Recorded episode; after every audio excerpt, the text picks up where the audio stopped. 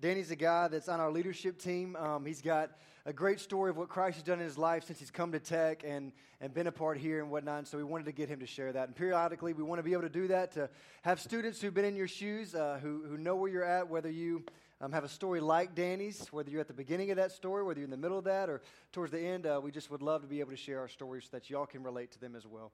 Y'all, thank y'all for being here tonight. I know it's Halloween, so it's going to be a bit spotty. I know there's other things going on. I know the weather's supposed to get like really crazy pretty soon, but thank y'all so much for being here tonight as we continue our series called Gospel Worthy. If you have your word with you, or if you have the Bible with you, open up to Philippians chapter 3. If you don't have that with you, then don't worry. We're going to have it on the screen. But we're going to be in Philippians chapter 3 tonight. So kind of just to catch back up once again, not to go over everything, but Paul has really been hammering home this idea that we have to live a life that's worthy of the gospel. We need to live in such a way that our lives are exemplary of the gospel, of dying to self, of living for Christ, of following him. And he's really just traced that theme all throughout. And then we just finished talking in chapter 2, where really the whole theme is that life is not for us or about us. It's for others and about others. And Christ changes us so that we can go and seek the interests of others and care about other people. And now Paul hits kind of a different turn here in chapter 3. We're going to look at chapter 3, verses 1 through 11. Paul says this. He says, "Finally, my brothers, rejoice in the Lord. To write the same things to you is no trouble to me, and is safe for you. Look out for the dogs. Look out for the evildoers. Look out for those who mutilate the flesh. For we are the circumcision who worship by the Spirit of God and glory in Christ Jesus and put no confidence in the flesh. Though I myself have reason for confidence in the flesh also. If anyone else thinks that he has reason for confidence in the flesh, I have more. Circumcised on the 8th day, of the people of Israel, of the tribe of Benjamin, a Hebrew of Hebrews, as to the law, a Pharisee, as to zeal, a persecutor of the church, as to righteousness under the law, blameless.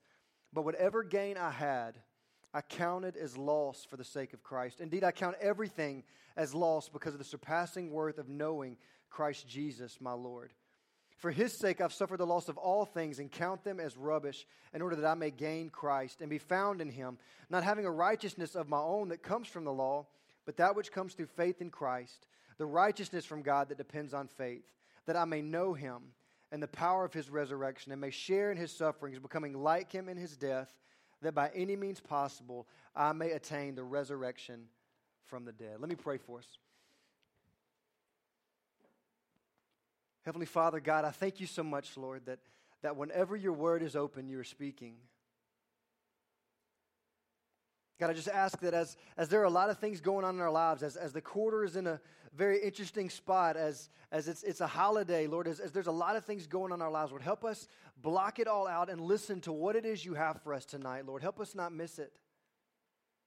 Help us not miss it.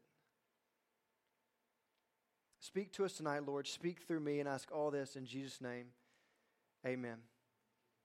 And so one of the things that we've really been looking at throughout is really just this gospel-worthy life. This gospel-worthy life. And it's interesting, once we get to chapter 3, what we're going to see is that Paul actually stops to go back, and he's going to give us content about the gospel. He's going to talk specifically about the gospel. And as you see, we're going to walk through a few verses before we really get to the main idea of what Paul's trying to say. But notice he starts this in verse 1 by saying, "Finally, my brothers, rejoice in the Lord. To write the same things to you is no trouble to me, and it is safe for you." Many people joke that Paul had to have been a preacher since he said "finally," and then he goes on for two more chapters, right? In conclusion, and you go on for two more chapters. Well, what he's saying here isn't really like "finally." What he's saying here is he's saying, "So then." He's saying, in light of the fact that you need to live a gospel-worthy life, here's something you need to be reminded. He says, I'm going to remind you of something. This is no trouble for me. And he says, it's safe for you, for me to remind you of this, which is really interesting because what he's going to remind them of is the gospel. But not just the gospel. Paul is specifically going to talk to them about salvation. He's specifically going to talk to them about how do you receive salvation. Once again, notice verse 2. We've talked about this all throughout, that there are false teachers around the church of Philippi. Notice in verse 2 what it says. Paul says, "Look out for the dogs. Look out for the evildoers. Look out for those who mutilate the flesh." It's a really nice thing for Paul to say about a group of people, right? He starts by saying, look out for the dogs. Now, for us, I know whenever we hear dogs, we think of like mine and Emily's dog. Have you seen it? It's like a little white puffball. It's cute and cuddly and whatnot. Like this is not how dogs were viewed in the first century. In the first century, dogs were scavengers. They were unclean. They ate things that were dead. They ate garbage. They were just unclean animals. So to call somebody a dog, especially somebody who might be Jewish a dog, would be an ultimate insult. You're calling them unclean in all kinds of ways. He calls these people dogs. He calls them evildoers, which is pretty self-explanatory. And then he says that they're people who mutilate the flesh. And it's in this description that we find out who Paul is talking about. So the church of Philippi, once again, they were struggling with people who had false teachings, who were not teaching correct doctrine, not teaching correct theology, and trying to really honestly add things to the gospel that they'd heard from Paul. And where Paul says mutilate the flesh, he's talking about a specific type of people called the Judaizers. And what these people were Jewish Christians, if you could call them Christian. But basically what they were doing is they were telling people that were not Jewish, they were saying, hey, first, in order to come to Christ, you have to become Jewish. Therefore, if you're a guy, you have to be circumcised. You have to come this way. You have to be a Jew first. You have to obey the Old Testament law. Then you can become a Christian. In other words, to get to Christ, you have to come through us first. We're the people of God. And Paul specifically says, watch out for them. Look out for them. And then whenever he says that they're the people who mutilate the flesh, basically he's saying they do a practice on their own body like pagans do. And so Paul is honestly coming very strong at these guys and saying, look out for these people. Look out for them. And look at what he says why. Notice next he says in verse 3, he says, for we are the circumcision who worship by the Spirit of God and glory in Christ Jesus and put no confidence in the flesh. Y'all, Paul is a guy who uses so much irony. If you some of the books that you read about him, he's just sarcastic. It's just that simple. He goes, hey, go tell the people who say you have to be circumcised in order to become a follower of Jesus, tell them, hey, we are the circumcision. Like these people would go, wait, what does that even mean? What are you talking about? That's kind of weird. But you see in the Old Testament, Ezekiel 36, it talks about this. Verse 26 and 27, where God tells the people through the prophet Ezekiel that, one day I'm going to come and I'm going to take your heart of stone and remove it, and put a heart of flesh. One day I'm going to take this old covenant and give you a new covenant. I'm going to give you a new way to know me. And what Paul is saying whenever he says, we are the circumcision. Circumcision was the mark of the people of God. It was one of the marks of somebody who was the covenant people of God. And so what Paul is trying to say is tell them, we are the covenant people of God. We don't have to go through the Jews. We are the covenant people of God. We are the redeemed. We are the reborn. Romans 2:28 through 29, it says that no one is a Jew just merely outwardly, but a Jew is someone who has a circumcised heart. In other words, it means that you've been reborn. It means that internally you are different. You are changed for Christ.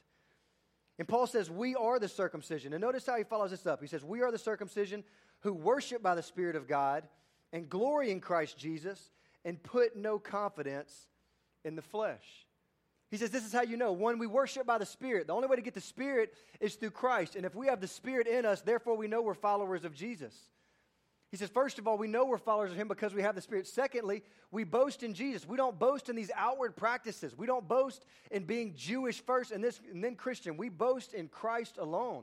We boast in what He did alone. And then he says, we put no confidence in the flesh. And this is where Paul decides to camp out. And this is where you get the main theme that he's about to talk about over the next several verses. He says, we put no confidence in our flesh. Zero, none, it's no benefit. And then he really hashes this theme out. So what is Paul talking about whenever he says we put no confidence in the flesh? Basically, Paul is going to argue something about salvation. He's going to argue three things. It's interesting that this is what this is on because it's really heavily based in a lot of what Paul said, but even in the Reformation. And we're going to find something about salvation tonight, and it's this. First thing that Paul wants to say is salvation is by grace alone. It's by grace alone. He says we put no confidence in the flesh. The first thing he wants them to see is it's by grace alone. Look at what Paul says starting in verse 4. I love this. In Pauline fashion, he says, though I myself have reason for confidence in the flesh also. You think, man, that's kind of arrogant, right? Paul's like, don't put any confidence in the flesh, but if you do, I'm a baller at it. Like, that's basically what he's saying. Like, I'm the best. And then he, even antes up. He says, if anyone else thinks he has reason for confidence in the flesh, I have more.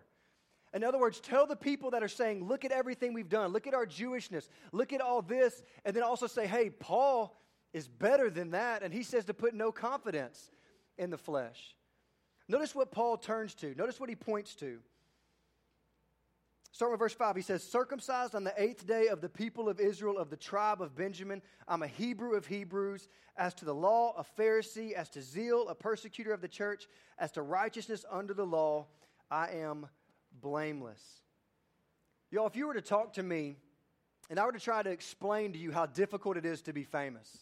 If I were to say, y'all, it's just really tough being famous. It's really difficult. And we're to talk about this, and I was like, look, you just really don't know. Being famous isn't all it's cracked up to be. Most of you would say to me, what are you talking about? You're not famous? Like, why are you acting like that's you?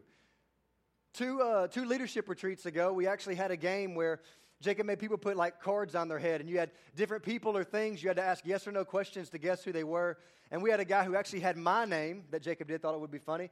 And one of the questions he asked to another girl is, am I famous? And she started laughing and said no, and he goes, oh, I'm Merrick. I was like, wow, that's hurtful on so many levels. But anyway, I can't say that because I'm not famous, right? I can't say it's so difficult to be famous because I'm not that. You see, if Paul were to say you can't put any confidence in the flesh, and people were to say, yeah, you have no reason to have confidence in the flesh, it'd be one thing. But Paul says don't put any confidence in the flesh. And then he goes on to say, I have more reason to have confidence in myself than anybody out there. And then he goes on to give us this list, which we can read and be like, okay, whatever a Hebrew of Hebrews means. You're talking about your circumcision. That's weird. You're an Israelite. Okay, great. But what Paul is saying here has a lot to do with even where we're at today. I want to read verse 7, and then we'll jump back. So verse 7 says this. Paul says, whatever gain I had, I counted as loss for the sake of Christ. Whatever gain I had, I counted as loss for the sake of knowing Christ, or for the sake of Christ. In other words, Paul's going to say, everything I have to brag about is nothing compared to knowing Jesus. And what you'll see is he's even saying, these things that I could have bragged about are a hindrance to me actually knowing Jesus. And y'all, the parallels for the Southern Christian are striking.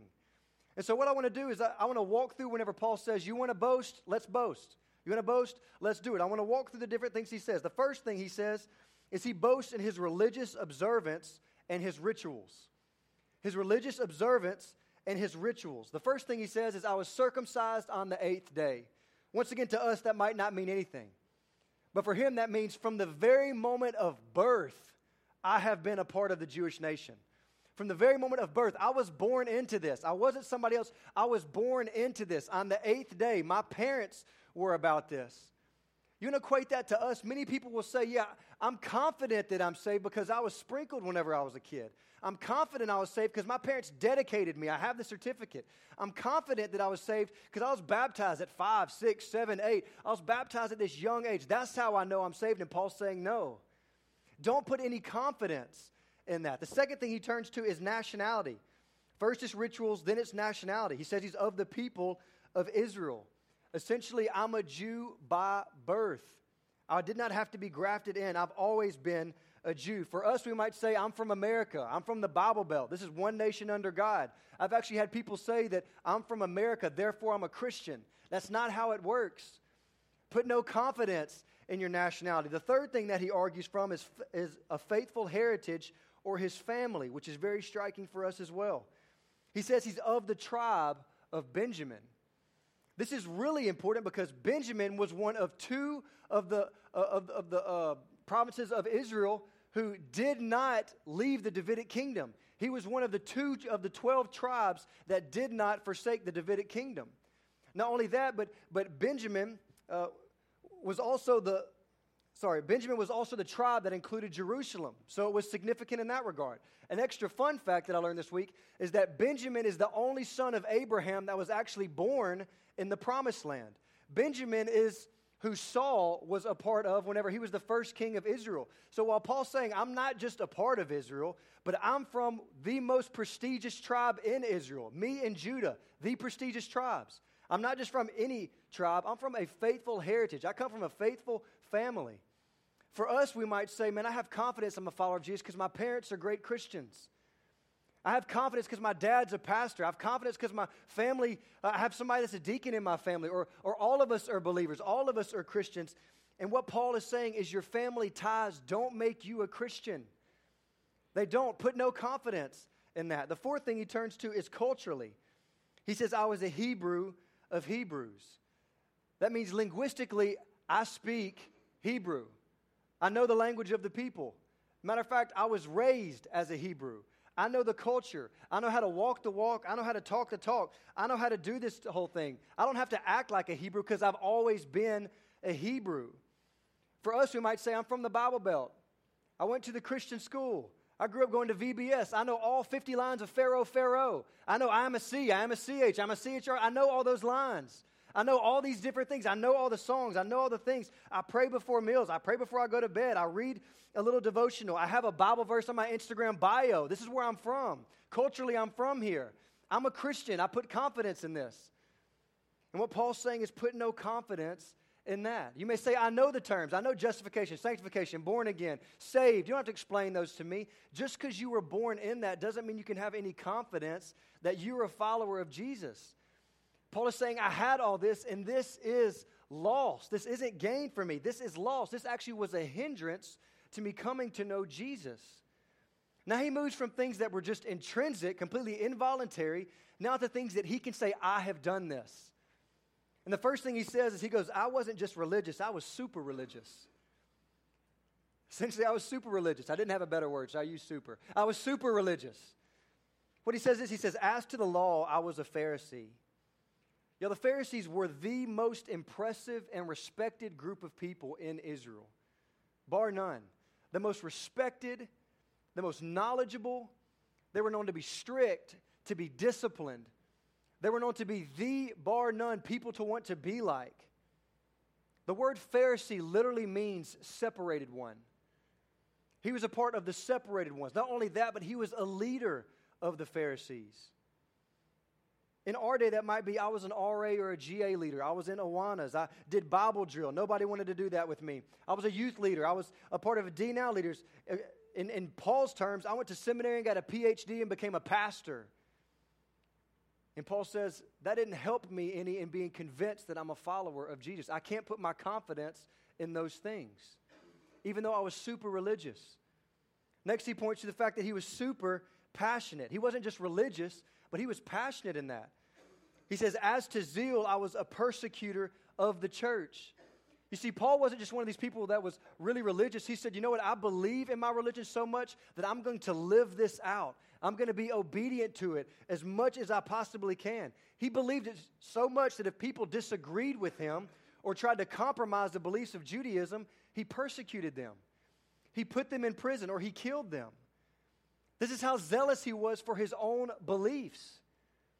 And y'all, for us, we might look at this and say, I'm super passionate. I've always been passionate. I read God's word. I've prayed. I go to church. I go on mission trips. I have these feelings. I know I'm passionate. I'm moralistic. I don't drink, smoke, or chew, or date the girls that do, whatever you want to say it as.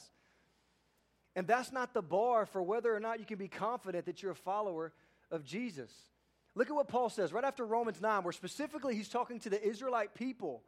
And he's saying something to the Israelites. He knows the Israelites are missing it. Look at Romans 10, how he starts Romans 10, verse 1 and 2. He says, brothers, my heart's desire and prayer to God for them is that they may be saved. But listen clearly to what he says. For I bear them witness that they have a zeal for God, but not according to what? Knowledge. Not according to knowledge. He says, these Israelites, man, they're passionate about serving God. They're passionate for these things, but they're not passionate about the right thing. They've got it all wrong. And Paul would say, that was me. I had it all wrong. Just because you're passionate or just because you've had feelings before at a worship service doesn't mean you say, I have confidence in my relationship with Jesus. And the final thing that he says is, I was super righteous on top of it all. Super righteous. He says, as to righteousness, I was blameless. You know, the Pharisees had 613 commandments that they put on people. 613 commandments. And he says, according to those commandments, I was blameless. He wasn't someone who was faking it. But you hear what he says, he deceived himself into thinking he was something he was not.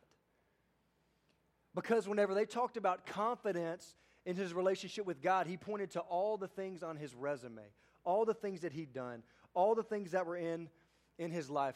If you were a kid during this time, and Paul, before he became a Christian, you would have said, that's the type of person you want to be like. He was a poster boy for Judaism. And y'all, my guess is a lot of the places where we're from, I know I had this, where people would tell me how good of a kid I was, or how great of a kid I was. And you know what? After I heard that so much, I actually started to believe it. And my confidence in my salvation was about me, because I was a good kid, because I did all these things right. And what Paul's saying is, I missed it. I completely missed it. Once again, Paul is not one of these people who's saying, I have a little bit to boast about. He's saying, I have the most. I love the show Undercover Boss. I haven't watched it a whole lot recently, but one of my favorite things, I remember one episode where this guy, he comes in, and if you don't know about the show, it's somebody who's a CEO of a company, essentially, and they go into their brand or their market or whatever it might be, and they start working, and they try and impersonate someone else. Well, then later on, the people that they work alongside, they get interviewed later on. They're told that they're going to, see if this person's worthy for the job or whatnot. Well, they're interviewing this one guy who talked to the CEO, not knowing he was the CEO, about how his job was. And the guy's like, this guy walked in and he acted like he knew everything. He walked in, he acted like he knew how everything was going. He just was like really arrogant whenever he came in. He acted like he owned the place. About 10 minutes after that, it shows the clip where he meets the guy and he goes, hey, I'm the CEO of this company. I own the place. And at that point, you see the guy, he's like, oh, okay, so you were arrogant for a reason. You literally do own the place. Y'all, after Paul would have said this was a mic drop moment.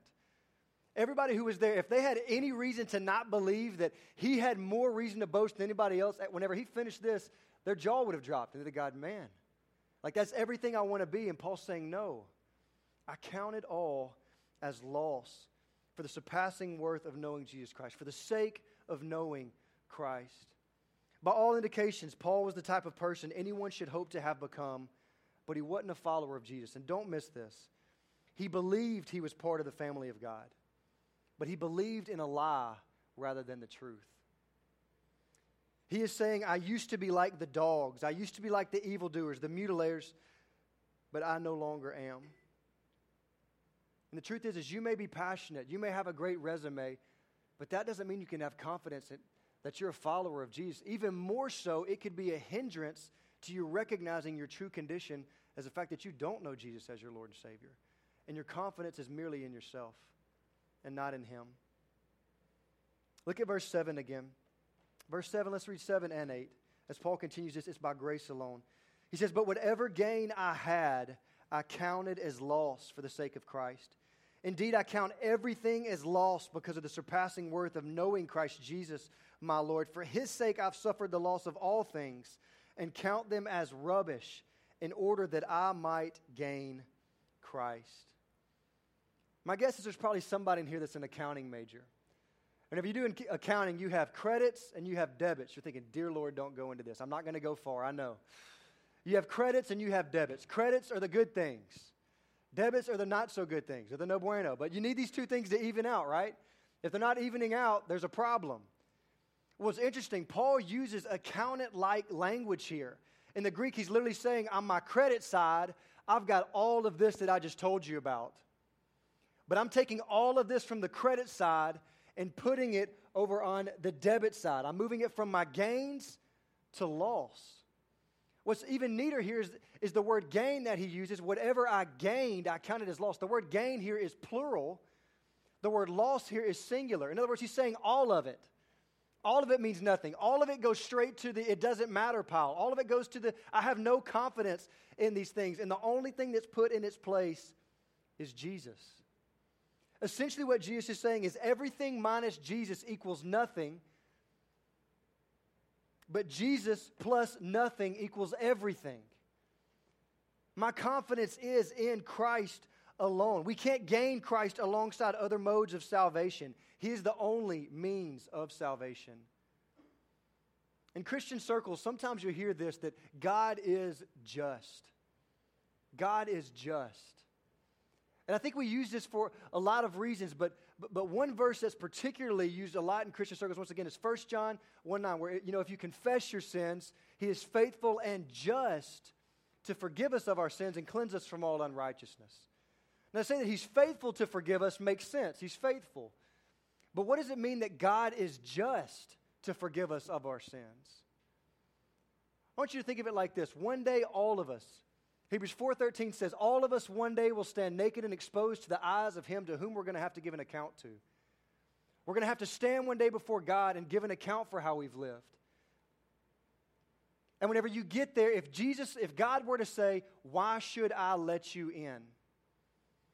If we were to think of all the stuff we could have confidence in, if you were to say, because I grew up in the church, because I was baptized as a kid, because I did all these things, because I went to all the awakens, because I was in all the small groups, because I went on these mission trips, if you were to throw out all of these things, you know what God would say? He'd say, it's not enough.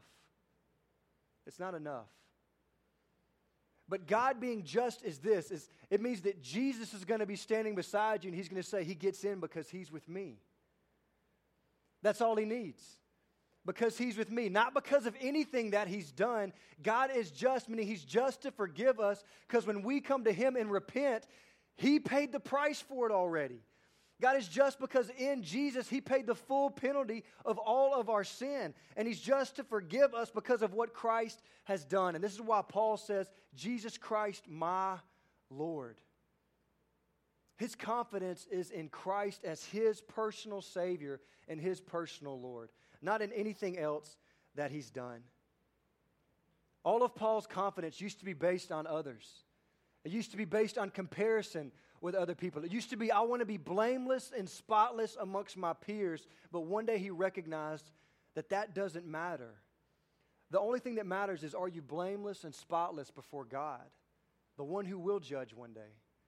And he says the only way to be blameless and spotless is through faith in the Son, and through Jesus Christ, through his grace.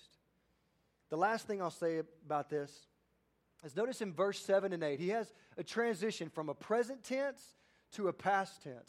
From a past tense to a present tense. He says in verse 7, but whatever gain I had, past tense, I counted as loss for the sake of Christ. Now notice he moves to present tense in verse 8. Indeed, I count everything as loss because of the surpassing worth of knowing Christ Jesus, my Lord. Whenever Paul wrote the book of Philippians, it was around 30 years after he became a follower of Jesus. 30 years later, and you know what he's saying?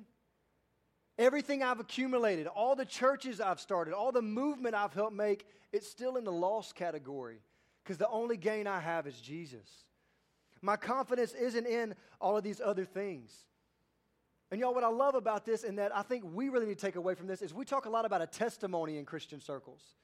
If you ask somebody to share their testimony, often they'll talk about how they get up to accepting Jesus Christ as Lord and Savior. And that's kind of the it. That's the end. What you see Paul saying here is that's not the end. That's the beginning of the testimony. Now it's talking about what Christ is continuing to do in your life, how you're continuing to seek to know him as your Lord and Savior. 30 years later, Paul hasn't gotten over his salvation. And the question for us, if you're a follower of Jesus, have you? Have you gotten over it? Is it no longer anything special? Are you no longer counting all that as loss? Are you no longer looking to Jesus and Jesus alone for salvation? If I were to ask you, what has Jesus done in your life? Will you only tell me past tense things and not present tense things of what God is doing in and through you? Salvation through grace alone is the thing that saves us, but grace is also what sustains us in the Christian faith. That was a long first point, but luckily the last two are shorter. First thing is, Paul argues that salvation is by grace alone. Secondly, he argues that salvation is through faith alone. By grace alone, through faith alone. He ends by saying, in order that I may gain Christ. And then in verse 9 he says, and be found in him, not having a righteousness of my own that comes from the law. In other words, what I used to have was this righteousness of being blameless amongst my peers according to the law. Not having that righteousness, he says, but that which comes through faith in Christ. The righteousness from God that depends on faith. He literally says righteousness through faith in Christ, the righteousness from God that we get through faith, and the righteousness that depends on faith. It's through grace alone. It's through what Christ did alone. And the way that you accept this offer is through faith in Jesus. That's the only means of righteousness. It's not by what you've done. but it's through faith in what Jesus Christ has already done. Y'all, this word faith has this connotation of leaning on something. And it really gets a lot of its term and its meaning from the Old Testament. If you were to go back into Leviticus chapter 1, I'll show you real quick. Leviticus 1 verses 3 and 4 says this. It's talking about the Levitical priests and the way they're supposed to offer sacrifices in order to atone for sins. It says this, if his offering is a burnt offering from the herd, he shall offer a male without blemish. He shall bring it to the entrance of the tent of meeting that he may be accepted before the Lord. So to make this clear, what he's saying is that whenever someone sins, there's blood that has to be paid. So bring a spotless lamb before me and kill the spotless lamb in their place. But look at what he says to do. Verse 4, he says, he shall lay his hand on the head of the burnt offering, and it shall be accepted for him to make atonement for him. It says, he shall lay his hand on the head of the animal.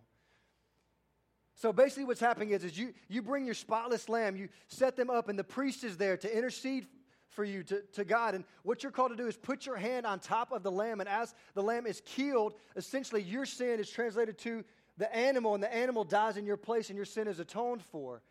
But there's something about this. This word lay here, you lay your hand, it means to rest on something. Literally, it means to exert pressure on something.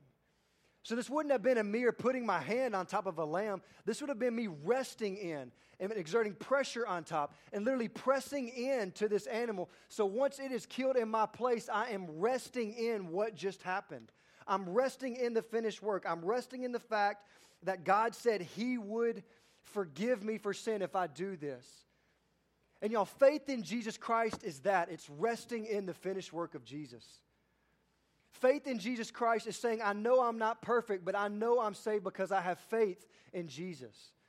Resting in Jesus Christ is saying there's nothing that can separate me from him because I'm resting in the finished work of Jesus. This is a crucial part of knowing Jesus Christ as our personal Lord. As Paul said, to know Jesus Christ as my Lord. Knowledge isn't just knowledge in your head. It also has to have faith behind it. This idea of faith is it's not just knowing it up here, but it's placing your trust in it, of believing in it, of genuinely accepting it as truth and living in light of that. Salvation is through grace alone. It's by grace alone, and it's through faith alone. And the third thing that Paul argues is this, is salvation is in Christ alone. Salvation is in Christ alone. I'm going to read verses 7 through 11 again. This is where Paul's main meat of this whole chapter is. And I want you to listen to how many times he talks about Christ. And for that sake, I'm going to say anytime he uses a pronoun for Christ, I'm going to say Christ's name. And I want you to hear what's the theme of this passage. Who's he talking about more than anything else? Starting in verse 7. He says, but whatever gain I had, I counted as loss for the sake of Christ. Indeed, I count everything as loss because of the surpassing worth of knowing Christ, Jesus my Lord. For Christ's sake, I have suffered the loss of all things and count them as rubbish, in order that I may gain Christ and be found in Christ, not having a righteousness of my own that comes from the law, but that which comes through faith in Christ, the righteousness from God that depends on faith, that I may know Christ and the power of Christ's resurrection, and may share Christ's sufferings, becoming like Christ in his death, that by any means possible I may attain the resurrection of the dead. In 5 verses, Paul says Christ 10 times. Christ, Christ, Christ, Christ. Salvation is by grace alone, through faith alone, in one man alone, and that is Jesus Christ. And what you see Paul essentially saying here is he makes it clear, circumcision, all this extra stuff, all this religious practice, it's not about that. It's about Christ. We do not save ourselves. We do not contribute to our salvation. It's about Christ. It's about living as Christ lived. That's why you see what he says here. He goes from talking about Christ to saying, I want to live like Christ, which is a theme he's been talking about the whole time. In verse 10, he says that I may know Christ and the power of Christ's resurrection and may share Christ's sufferings, becoming like Christ in his death. Essentially, he's saying this, is I want to know Christ. That means I live for him. And as I live for him, first thing he says is I want to share in his power, the power of the resurrection. That means dying to self and living new in Christ. He says, I want to share in his sufferings. That's what Jesus says whenever he says to take up your cross daily. It's saying, whatever may come, Jesus, I'm with you. I want to share in that, whatever it means. And he says, becoming like him even in his death. That means I'll follow you wherever, whenever, however, whatever it takes, Jesus, I'm with you. He says that I may know him. You know, in concluding this, Paul, 2,000 years ago, there were people trying to thwart and distort the gospel. There are people who were trying to add to it. And Paul saw it necessary. He said, I want to remind you of something I've already told you, because this is a safeguard for you. Y'all, it's interesting today, October 31st, is actually also a celebration for many of us because of the Reformation. And what happened in the Reformation can be talked about all kinds of different ways, but five main things happened in the Reformation. First and foremost, the Reformers fought for the fact that by Scripture alone is our authority. We don't stand up to anything else but this. If it's not in here, it's not the main authority, only by Scripture alone. Secondly, soli Deo gloria, which many of you have heard. It's about God's glory alone. But the three main things that we get throughout the Reformation all are about faith. They're all about salvation. And there are these three things: that it's by grace alone, it is through faith alone, and it is in Christ alone. These men had to fight then. And y'all, what I want to tell you is 2,000 years ago, Paul did it. 500 years ago, the Reformers did it. And now, do we have false teachers? So who's going to fight? Who's going to fight for this? How many of you know that in our culture, there are additives alongside salvation? I know I'm saved because whenever I was 8, okay, your confidence is in that? If your confidence is in that, it's ill-founded. I know I'm saved because of this or that or the other. If it's not because of the grace of Jesus Christ, it's ill-founded. If it's not because I have faith in Jesus Christ, it's ill-founded. If it's not because you can say I'm living for Jesus Christ because of what he's done for me, it's ill-founded. And y'all, this is a safeguard for us. This is what salvation is. Don't add to it. Don't take away from it. This is what it is, and this is what it's about. And we're called to promulgate this message. We're called to tell people about this message. Paul takes a break and says, I want to talk to you about salvation. This is what it's about. We are saved by grace alone, through faith alone, in Christ alone. Let's pray.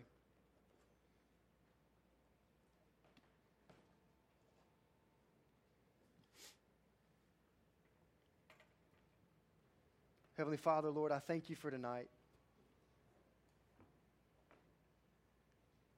God, I thank you just for a chance to get together, to open up your word, to look at what you are telling the church of Philippi through Paul and what you are telling us now. And God, once again, I know it's a rough part of the quarter. I know that we have a holiday, and I know that there's all kinds of things probably going on in our minds, Lord, but help us stop for a minute and reflect. God, if we hear your word and we don't respond, we are the people who are listening but not doing anything. If we don't respond to anything that we've heard tonight, God, it is not to our gain, Lord. It's for our loss that we were even here.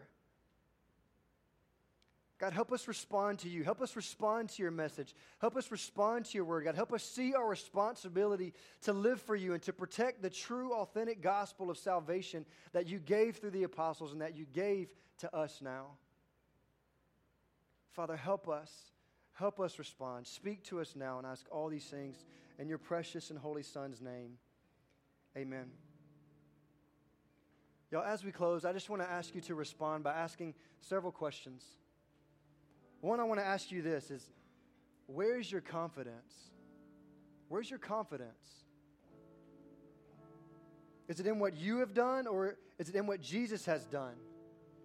You know, maybe tonight, maybe you're like Paul. Maybe you're like me, like I was. Maybe you're like several of the guys who got saved a couple weeks ago, who were on leadership here, who said, look, I have the resume, or I've based my salvation on my upbringing, or I've based my salvation on something from the past, or I've based my salvation on something else, or I've done all this because I was supposed to instead of because I really genuinely want to.